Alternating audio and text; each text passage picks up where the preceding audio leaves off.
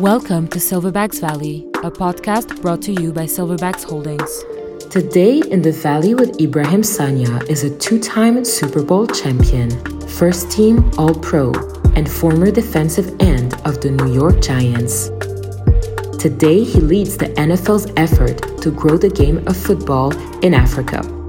Through the Uprise, a talent, training, and scouting program, and the Uprise Flag Football League, where teams owned by NFL players of African descent compete in Nigeria, our guest has been creating opportunities and developing pathways to football college scholarships and the NFL for African players. Today, the Valley welcomes Osi Umenyiora. Welcome to Silverbacks Valley. I'm your host today, and my name is Ibrahim Sagna. This episode is powered by the Global Sports Summit, organized by the Sports Leadership Institute under a private by us for us model. The Global Sports Summit is led by and intended for owners of major sports leagues team, front office executives, and top decision makers in the global sports industry from all around the world. We at Silverbacks Valley are big fans. Osi, my brother. Yes, sir. Great to have you here in Barcelona. Yeah, thank you. Thanks for having me. It's been long overdue.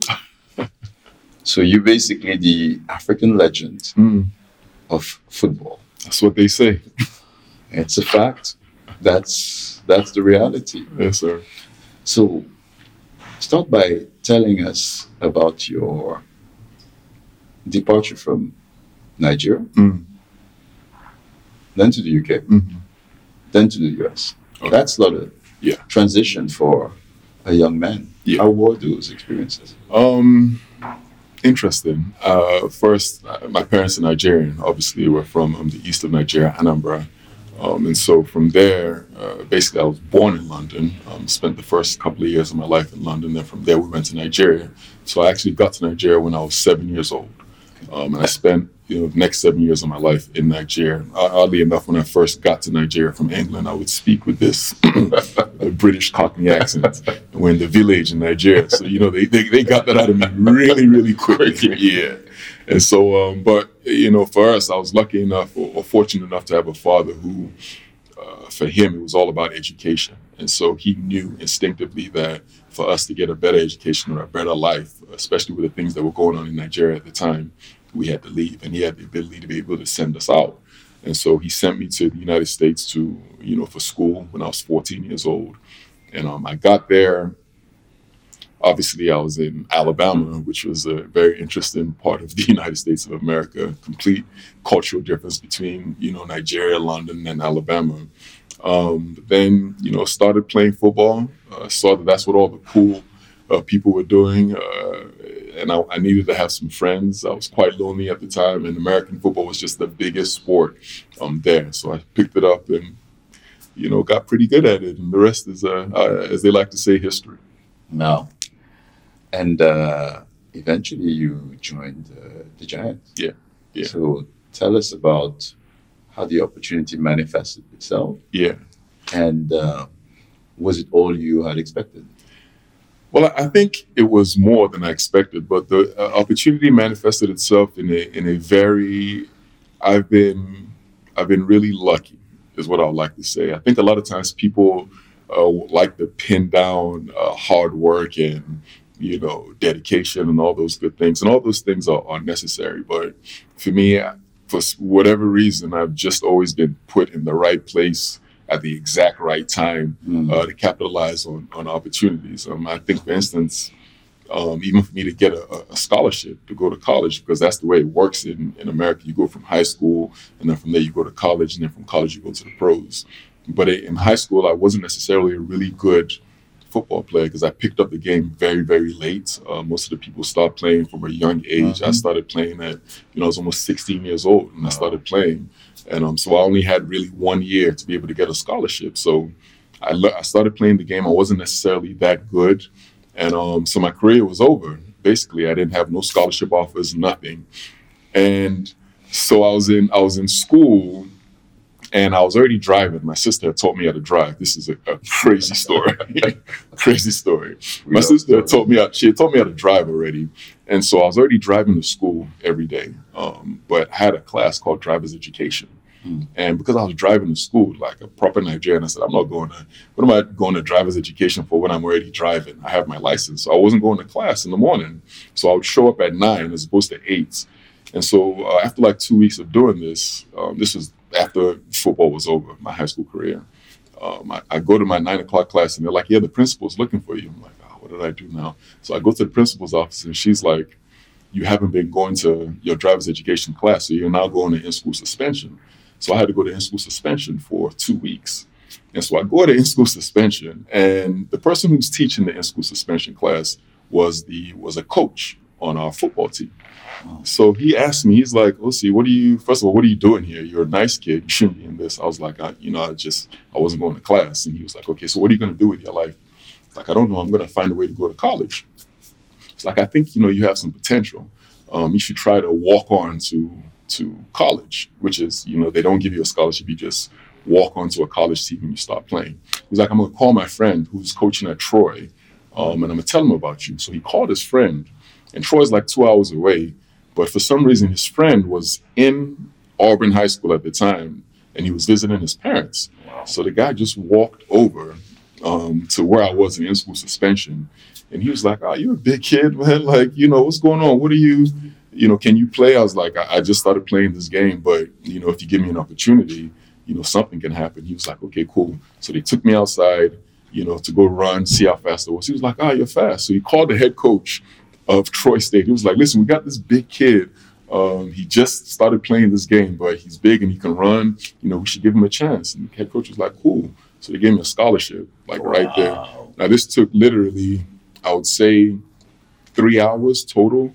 from when I walked into uh, in school suspension to having a scholarship to go to school. Just Wonderful. the most bizarre. Uh, yeah. And so that's how my actual football career got started by not going to school. So, you know. Wow. Yeah. Just like uh, all rules get exceptions. Yeah. And that's usually the time where you get exceptional people. Yeah. Appreciate that. So from that uh, getting into college yeah. in a pure luck uh, event. Yeah. Which I think, you know, I, I do believe that even for luck to catch you, you need to be prepared. Yeah. But when you, from college to uh, the Giants, yeah, was there another strike of luck of such measure, or the discipline, uh, determination, regularity, not yeah. missing practice, yeah. eventually do his job? Definitely another stroke of luck, to be honest, because um, I went to Troy, and Troy wasn't like a really big school. It was, it was a smaller school, and so um, in in the NFL, they like to draft players from big schools, and so um, throughout my entire uh, career in college, I was a good player, um, but never really got the looks that I was supposed to be getting, and so um, going up into the last year of my college season, for me, it was des- it was all really about education. Like football to me was all about opportunities. It wasn't necessarily, oh, I'm in love with uh, the game of American football, so I'm gonna keep playing. It just kept on presenting opportunities for me, and so um, I got to my senior year in school, um, kept on playing, and um, I had a really good senior year. Uh, but I still didn't get the attention of a lot of the big players were getting because I came from a small school. And so um, I, I, I, remember I started training for the combine, is what they like to call it. Yes, the combine, yes, yeah, yes, the big combine event, right?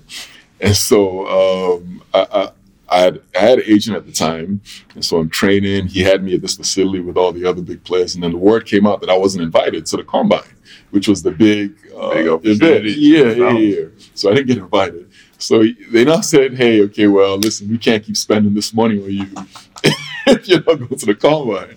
So and I had to take my stuff and I went home while everybody's there still training. So I remember going to um, I was at my at my parents' house and I'll go outside and I'll take a clock and I was timing myself training and running and I'll, I'll run and I'll run my 40 time. then I'll do my drills all, all the while holding my clock, timing myself right. And so um, you know, all that happened, and then we had this thing called the pro day, where teams actually come and they watch you. So I was at my college, and we had a pro day, and so um, the teams came, they watched me. I did really well at my pro day, but I still didn't get invited to the combine. So all the projections had me going in like the sixth or seventh round, come draft day.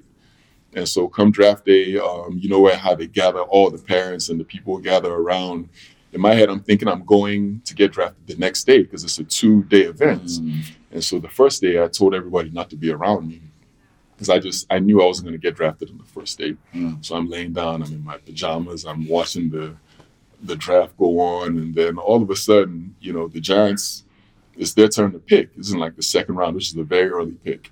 And then the guy comes up and he starts stumbling over a name. And then all of a sudden, my agent calls me. He's like, "Something weird is going on here, man. I think think they're gonna draft you." And I'm like, "How are they gonna draft me?" I'm, you know, it, it's just no possible way. And then 30 seconds later, they said my name. I got drafted while I'm in my pajamas, watching by myself. It, it was it was bizarre. So that's like another thing that got me into um, playing the game. Uh, I, I wouldn't say it was luck, but there's just strange things that that have kept on happening um, that that had got me to that point. Well, clearly, uh, it appears that uh, that you were looking for has had been looking for you. yeah, that's what they say. Clearly, so well, it's a blessing. So clearly, that career started went well, Mm. and you also uh, underwent early retirement. Yeah.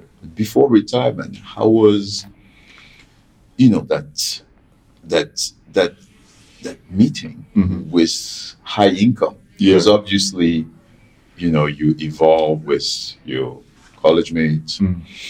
and you coming from from the continent. Yeah.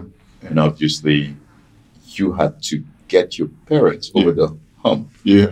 of not taking the traditional expectation of being a doctor, Yeah. engineer, or banker, or Yeah. some of the requirements. How was your sentiment with regards to to high income? Because Mm. obviously they say financial discipline, financial education Mhm. is often lacking Yeah. within young athletes. Yeah. Was there any guidance, any uh, any uh, any anything that helped you Yeah. at that moment?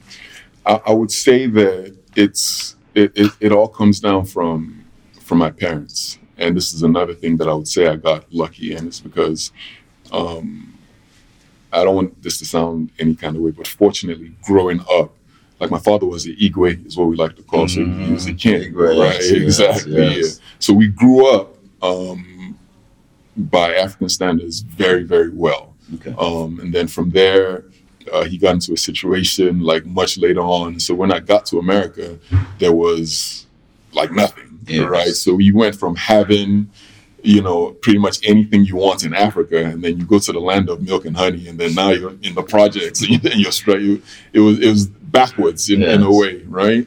Um, but then you know, once I did finally get into the NFL and you start to make, you know, a tremendous amount of money, I think having had growing up, it doesn't make you, you don't just immediately start going crazy because you've already had that experience growing up. And I think a lot of people and a lot of um, athletes, for the most part, they say the best athletes come from poverty.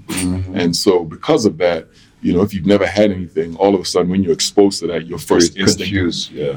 confusion you want and oh let me go get this and all the things you've never had you want to go Yeah. but I, I already grew up with all those things so that was my first Okay. um, instinct was to get that and so it, it was all about also understanding how things were when I was growing up and then how things were a little bit later on. Mm. and there, there's really nothing worse than having and then not having. Like once you once you experience once you experience that you say to yourself you know what? I am never going to go back to not having right? So you become a little bit smarter and more um, conscious of the things that you do with money so once i did have it i said i'm never going to be broke again and so you start to invest and, and do things in a, in a much smarter way than you would have uh, if you didn't have those experiences Fabulous. So obviously, you retired. Yeah. And there was a thread between that retirement moment. Yeah. And you launching the initiative. Yeah. So what was your your thinking? Yeah. And how did you land Yeah. into NFL Africa? So, um, as I was playing, I, I remember we came, we went to, to London to play a game when I was still with the Giants at the time. And then we played against the Miami Dolphins in London. And I remember coming out there for the first time. I hadn't been back to London in maybe like 20 years at the time. And so I remember coming out there and, you know, we played the game and I was looking around and I said, wow, this game is, people know American football in London. It was the first game ever. And so there was like a seed implanted in my head then that, okay, I was born in London. Um, I have a connection to London. Um, I also knew that there were a lot of Africans in London, also in, in that in that area, and I didn't want to be in a situation where, uh, when I retired, I, I, I was in America competing for you know whatever it is with everybody else. Uh, to me, there was fresh opportunity in London. Nobody was really there, um, but I knew the NFL was heavily invested there, and they were going to continue to make that market grow. But the Americans just weren't on that vibe yet. They were like, "Well, I'm going to stay in America." I said, "No, I'm going to move to London and try to grow the game internationally when I finish." So in 2007, when, we, when we played the first game, I started to um, have conversations with the NFL International about when I retired, I was going to move to London, and um, they thought I was just joking. This was like seven, eight years before I retired, right? So, but I had made that connection, and I let them know that this is exactly what I wanted to do seven years prior to me retiring. So, upon my retirement, which happened in 2014, um, I went straight to the NFL office. I was like, "Listen, I told you seven years ago that this is what I wanted to do." Um, now I'm retiring. I want to go to London. I want I want to help grow the game internationally. And so, like a week after I retired, it was like go. So I flew out there. I was already, um, I was going to the office every day. I'd never been to office in my life. I was there from nine to five, working and um, just just trying to come up with concepts and things to do to grow the game um, internationally. Because they had some ideas, but I was coming with some fresh ideas because I had come from straight from the field right into that environment. And I had an international background. I knew the way people thought um, in different areas of, of, of the world. Um, and I knew that they were going to have to expand their thinking in order for these games to grow because you can't have the American mentality and try to grow the game um, internationally with the same uh, mentality that you have in America. So I got out there and I, I saw what they were doing in terms of trying to grow the game in the United Kingdom. Um, and so I came with some ideas about how to grow the game in the, in the UK and Germany and all these different places. At this point in time, Africa wasn't necessarily a it wasn't a thought in terms of growing the game because obviously the financial um, repercussions or the you know what you could get from Africa in their head, they hadn't started to think about how they can make money as a business in Africa. So it was all about you know Europe and all these different places. But as time started to go along, what I realized was all the things that we were looking for in all these international markets, Africa already had, right? Mm-hmm. And it was the place where, you know, there's two types of growth. There's linear growth, there's exponential growth, right, for a mm-hmm. business. And you could get linear growth in all these markets because there's so many different uh, cause so much competition. But for me, the exponential growth could only come from Africa because it had all the ingredients and everything necessary for the game to grow everywhere um, over there, right? So it was there. I was like, listen, I know you're talking about all these different places, but hey, we already have a hundred and something players Players in the NFL. in the NFL from Africa, right? Um, from what we've seen, uh, the game requires you know size, intelligence, athleticism, something that you know sub-Saharan Africans, West Africans in Is general rich is rich on, right? Um, youth population, the macroeconomic factors are growing. There's so many different things that if you start to plant your seed in Africa now, 10, 15 years from now, it's going to explode for you because you have everything that, you know, everybody else doesn't have. And you have a, a competitive advantage in the fact that people can actually make it to the highest level from here. Not going to mm-hmm. make it from China or India and all these. It's going to be very difficult. But the people in Africa can see with their own eyes mm. players going directly from Africa into the NFL. And that is a, a massive selling point, right, in terms of consumption and getting people to actually um, understand and, and want to follow this mm-hmm. game. So I mm-hmm. started to have this conversation with, you know, the NFL about this. And, you know, luckily for me, I had a, a very strong relationship with the commissioner of the NFL. So I took the idea straight to him, and I was like, "Listen, you know, I've been here for a couple of years now. I've seen everything that people are trying to do. There's a massive opportunity here in Africa. Um, you just have to trust me. You have to let me figure out exactly what we need to do." And he was like, "Okay, let's go for it." And this was how the idea for uh, NFL Africa uh, began. This episode is powered by Afroballers. Afro Bowlers is the largest digital platform curating stories of African athletes, creating values in sports, industry, on and off the court. Afroballers collaborates frequently with major sports leagues and major sport personalities of African descent. It services an audience of over 100,000 of followers we at Silverbacks Valley are big fans. Marvelous to see how you systematically in your career go from a thought to a belief Yeah. and then a conviction. Yes, sir. And that's what triggers the action. Yeah.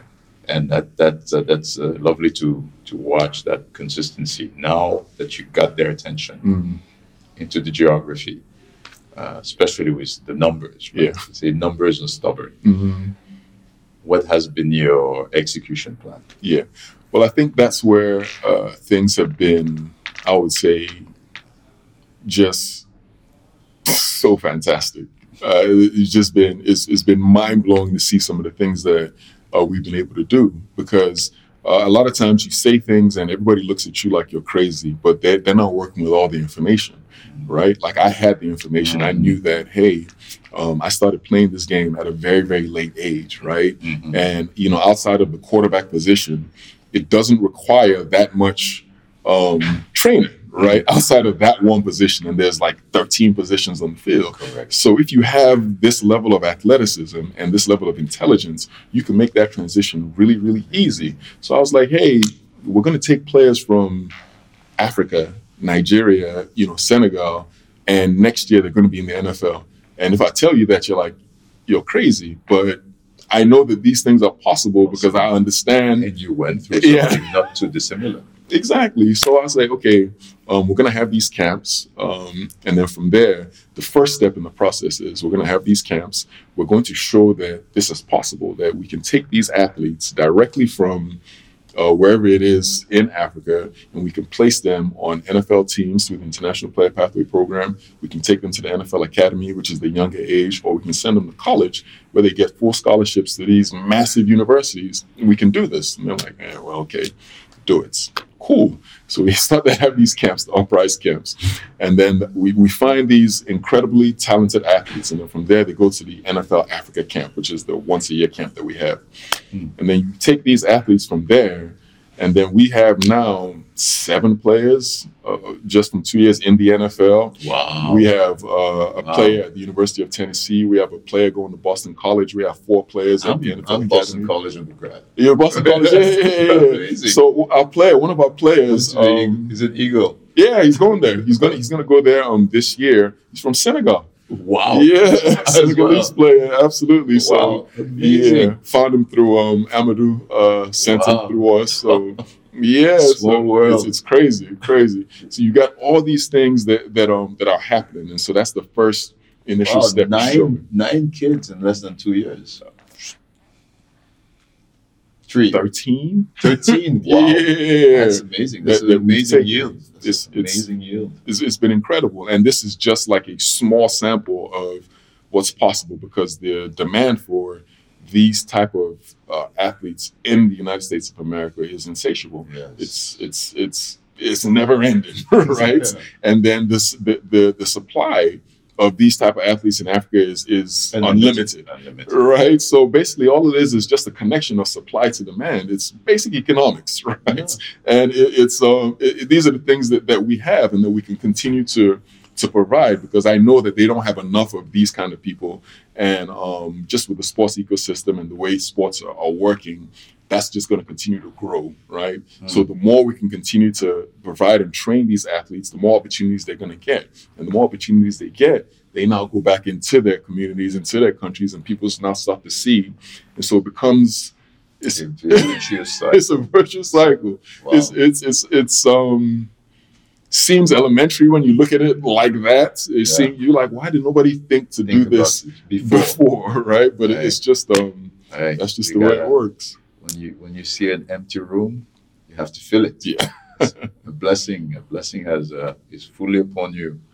Uh, the other thing we we we we we observing is this uh, this revolution around flag football. Yeah. So tell us how uh, how is it uh, playing off in Yeah. the, on the- continent? Yeah, it's um it's it's it's been really interesting. I think the actual American football itself is is it requires a lot of infrastructure. It requires a lot, so many coaches and all the equipment and the, The pads and the field and all these different things. Which Right? is a lot of cost. yeah, it's it, it, you're going to incur heavy financial costs if you're going to do it the proper way. Uh, but flag football is a is a very very easy game to play. It's just flags basically in football. You can get a small field, and then you know you start to play the game. But ultimately, we're trying to drive consumption or drive awareness of you know the very very big league, which is where if you're playing flag football, ultimately you're going to be watching.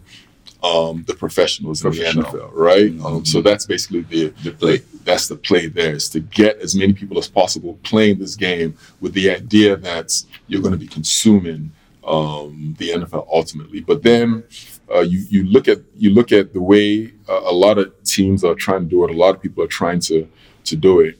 Uh, for me, I, I, it didn't make any sense because it's not necessarily about you know just doing flag football, right? Like especially on the continent of Africa, if you're going to have a sport, if you're going to get people to uh, start to play this game or, or you know want to play this game, then there has to be an incentive for them to do that. It's not just hey, here's some flags in football, go play. They don't need exercise. Like that's not necessarily what, that's not necessarily what they need, right? Yeah. So um, we decided to do it a completely different way. We I understood that all those hundred and something players that were talked about who are in the NFL already, they always, especially if you're raised by African parents, um, they have a very, very keen interest in Africa, but they just ha- had no idea how to manifest. They want to know, they want to be known in Africa. They want their people there to know them.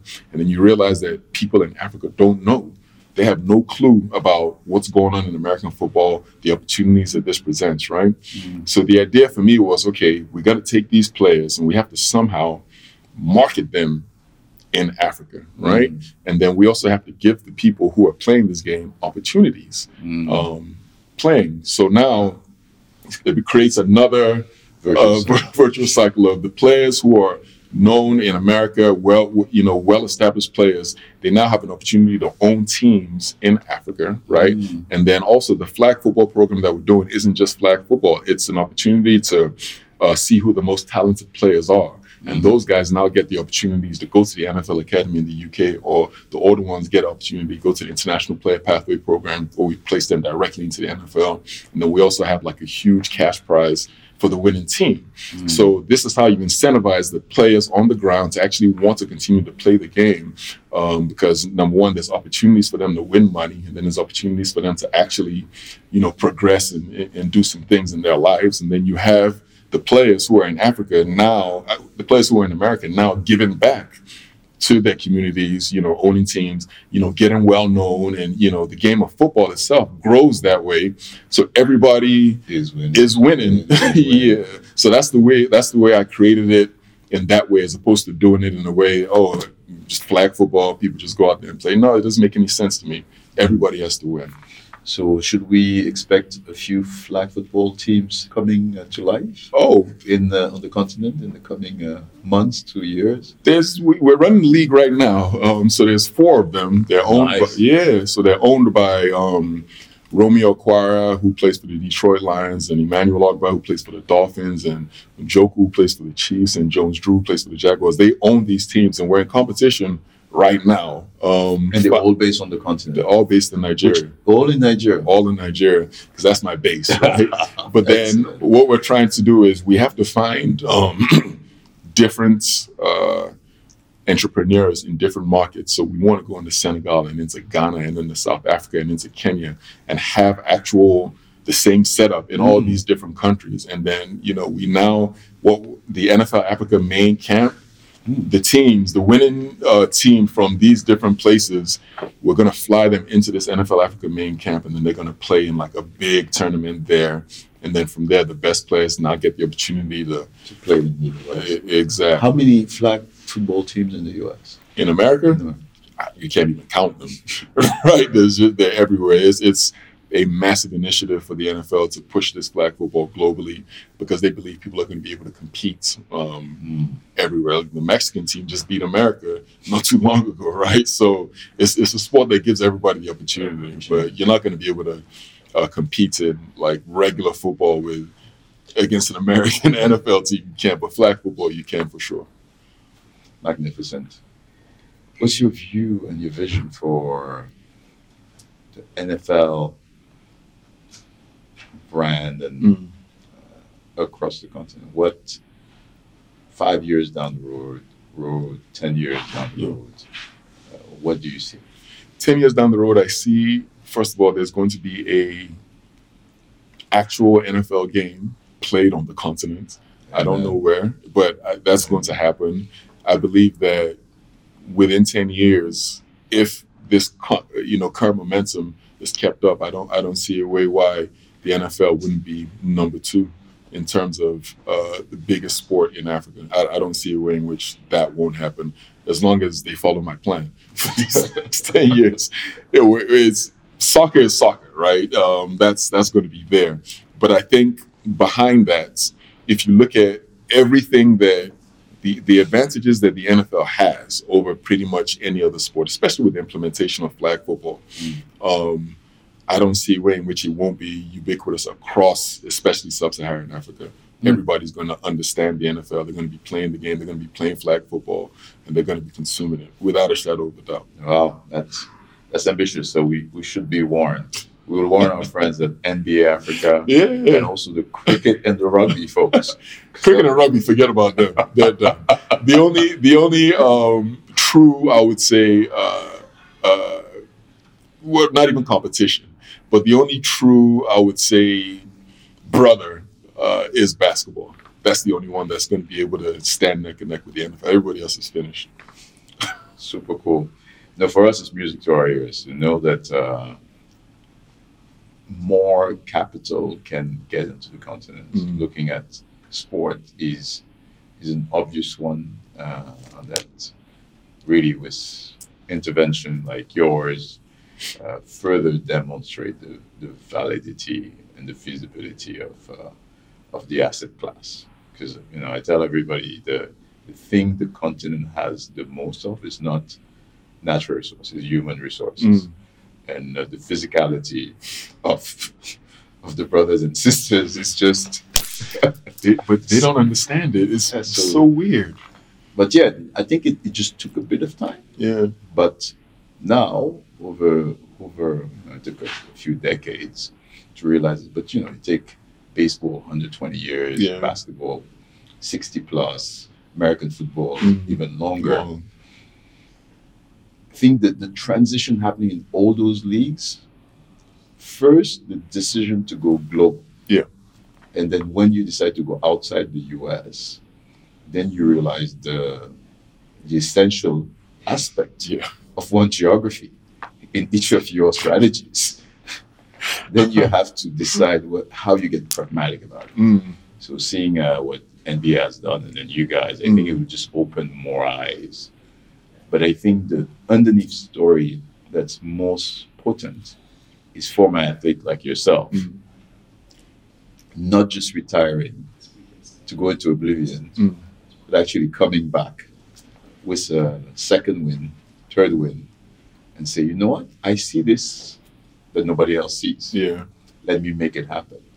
And now athletes are also getting the right to invest after retirement, but now during their career. Mm.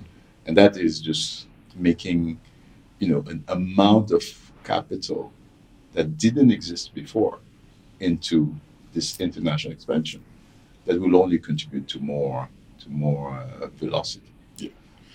shout out to the shout out to the NBA. I, I have to give them like a lot of love and a lot of credit. Amadou Gallo Yeah.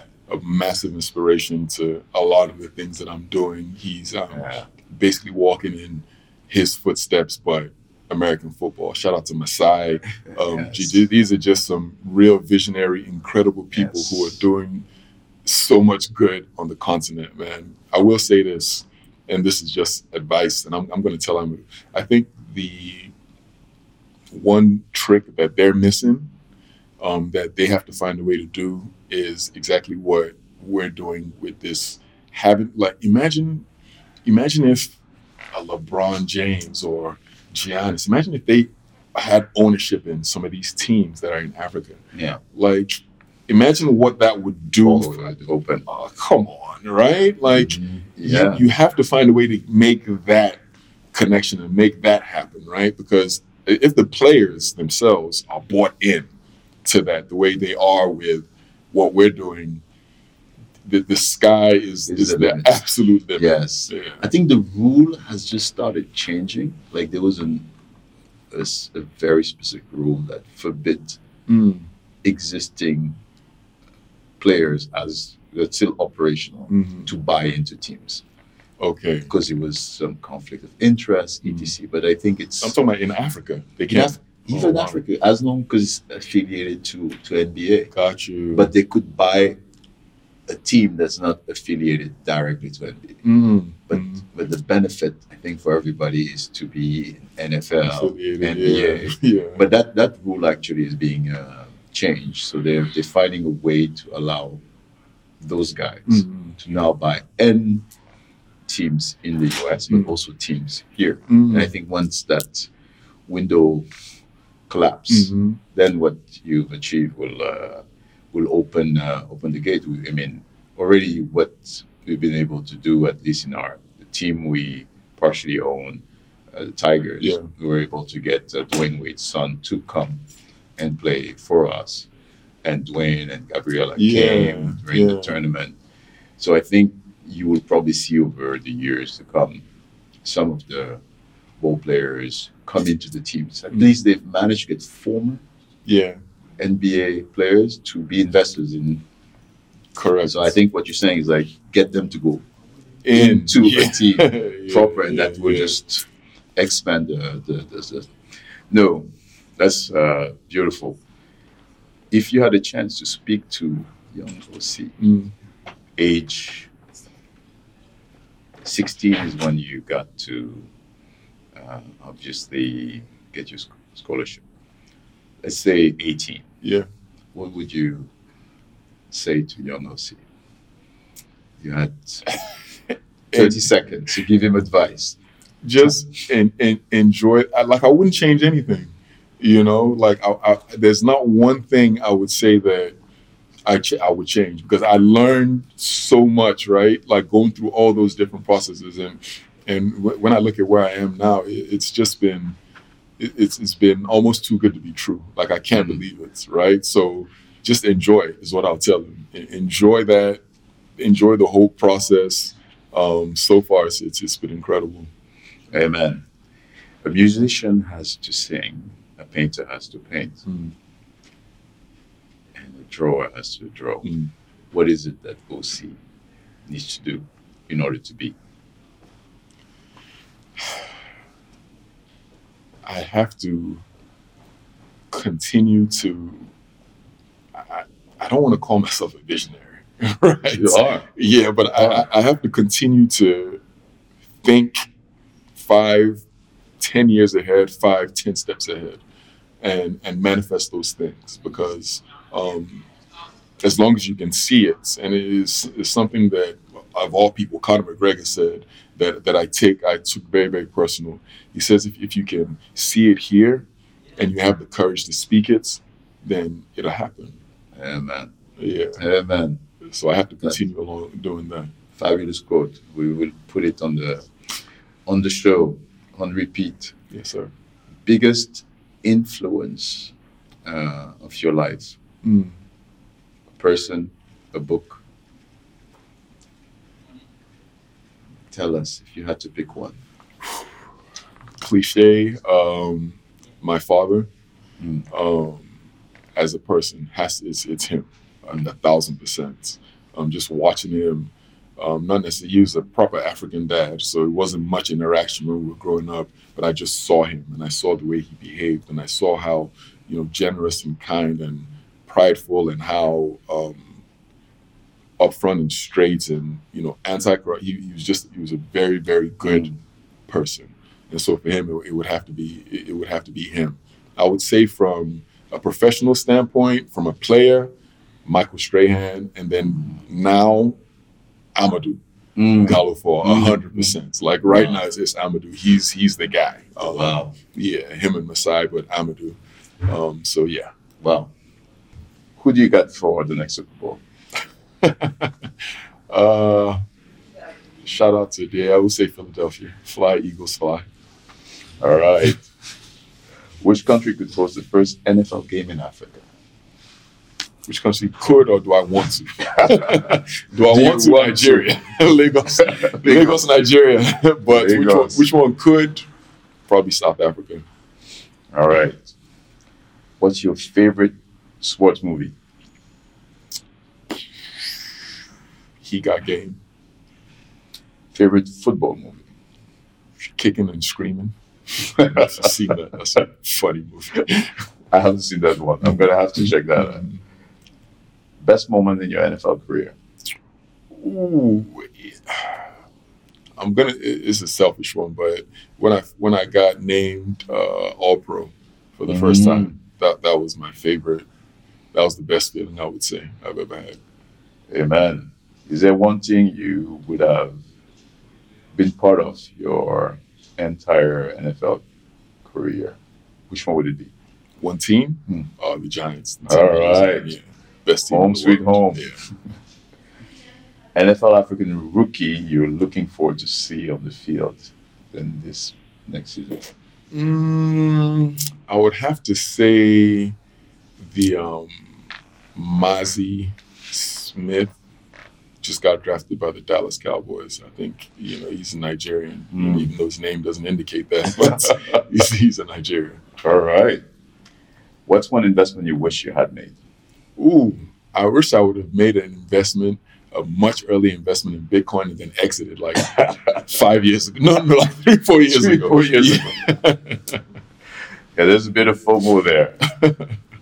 what advice can you tell investors about sport business in Africa? it's the only only place I would say that you're going to be able to achieve exponential growth there. I, Mm. I, I don't think that you can achieve it in any other continent besides there. Obviously, the gamble is is probably higher. The risk is a little bit higher, I would say, but the reward um, from everything that I'm seeing is, is going to be exponential. Most inspiring sport business executive. Okay. You've uh, given us a few names. Yeah. So I think I'll skip that. Recent sport business story that caught your attention. recent sport business story that caught my attention. Um, I, I would say the formation of NBA Africa as a business Mm. entity. Mm. Like I didn't even know that was possible at the time. Um, so that was what really I was like, oh, okay, so this is what we're doing now, right? And so now we're doing that too. So yeah, that one. Favorite business book. Ah, your next five moves by Patrick Bet David. Add that to my list. Yeah. Favorite personal development book. Um, personal development, maybe.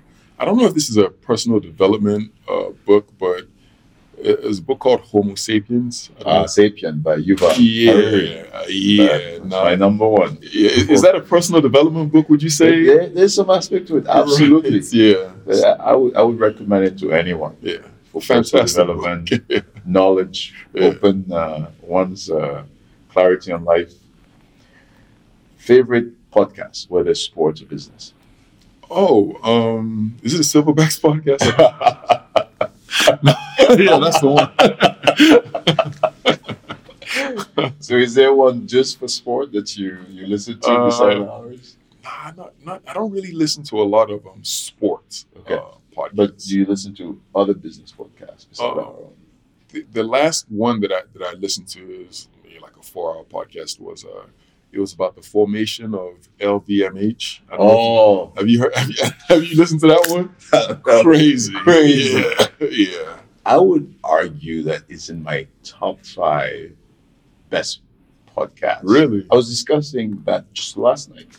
That's that crazy. specific Yeah. podcast with one member of our board, like, probably for like 20 minutes. That's crazy. I was like, you must You gotta listen to that. episode. Yeah. That episode just open your eyes. Yeah. But, Yeah. bro, this was amazing. Yes, sir. One love. Yes, sir. Thank you, sir. This was really, really it. great. Yes, sir. This was fantastic. Keep Thank up Yes, sir. fantastic work. This is phenomenal. Yes, sir. I think you're gonna rock it. Zero doubt. Thank you for listening to this episode of Silverbacks Valley. For more episodes around founders building dominant platforms from Africa to the rest of the world, you can follow us on YouTube, Spotify, Apple Podcast, Anghami, and Audiomack. Tune in.